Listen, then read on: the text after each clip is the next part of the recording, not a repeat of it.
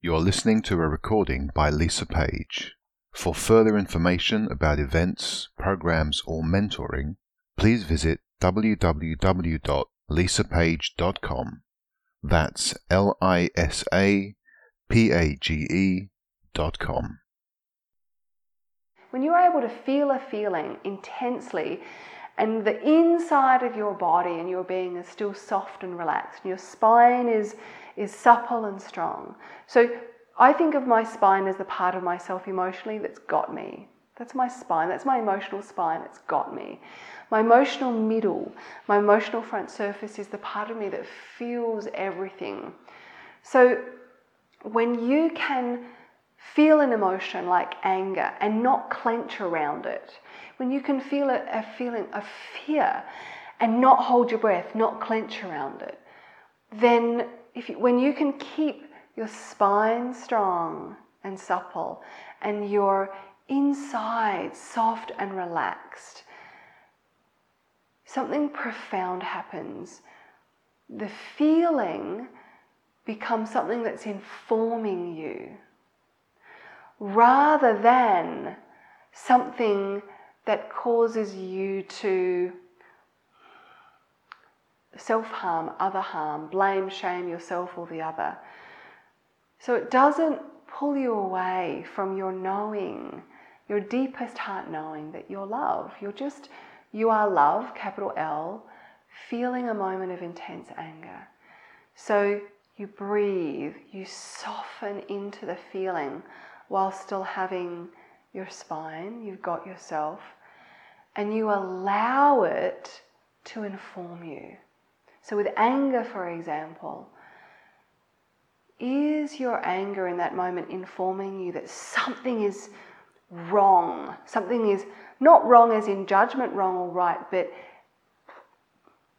out of integrity. Like if someone is harming a child in front of you, and the feeling of rage comes in to protect that child, that is an original feeling. It's a no, right? If you clench around it and you suppress it, you can tort yourself into a shape that is not how love is trying to move through you. If you are angry at someone, let's say my partner says something to me and it hurts my feelings, and I'm just like, well, fuck you, I've missed a boat. Because there was a feeling before the anger. The feeling was hurt, but I wasn't present enough with my own body and being. I wasn't awake enough to notice that feeling of hurt and instead of clenching, suppressing the hurt and it morphing into something else, if I had allowed that hurt, probably a tear would have trickled down my face. Probably I would have been vulnerable and said, Wow, that hurt. What you said just hurt. You know? And so you're asking the question how do you be with intensity of feeling? I'm saying learn how to have your own emotional spine, how to look yourself in the mirror and say, I get it. You are angry. I get it. I still love you. I get it. You're feeling vulnerable. I get it. I've got you. When you can be that for yourself, then when you're with another, you're far more likely to allow that person to be that for you as well.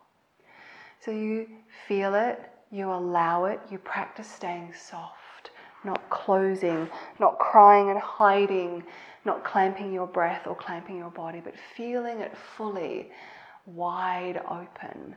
That's the practice. And then you'll notice that it will come and it will go anyway because you've not clamped around it. It's kind of like a dam.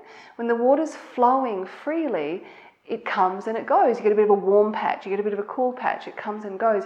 But when you put up your armory, you clamp your breath, you clamp your body, it becomes like a dam and the water gets stagnant. Well, that stagnancy creates residual emotional tension in your body, in your being.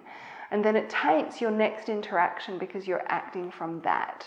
Whereas the moments where you're soft and the water is flowing through you, the water of feeling, of love, then you can respond.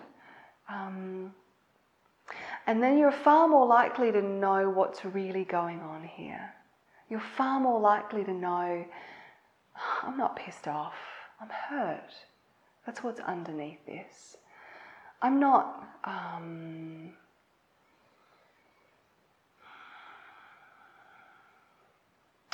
worried and anxious. I'm vulnerable. Feel vulnerable. That's what's really going on. You're listening to a recording by Lisa Page. For further information about events, programs, or mentoring, please visit www.lisapage.com. That's L I S A P A G E dot com.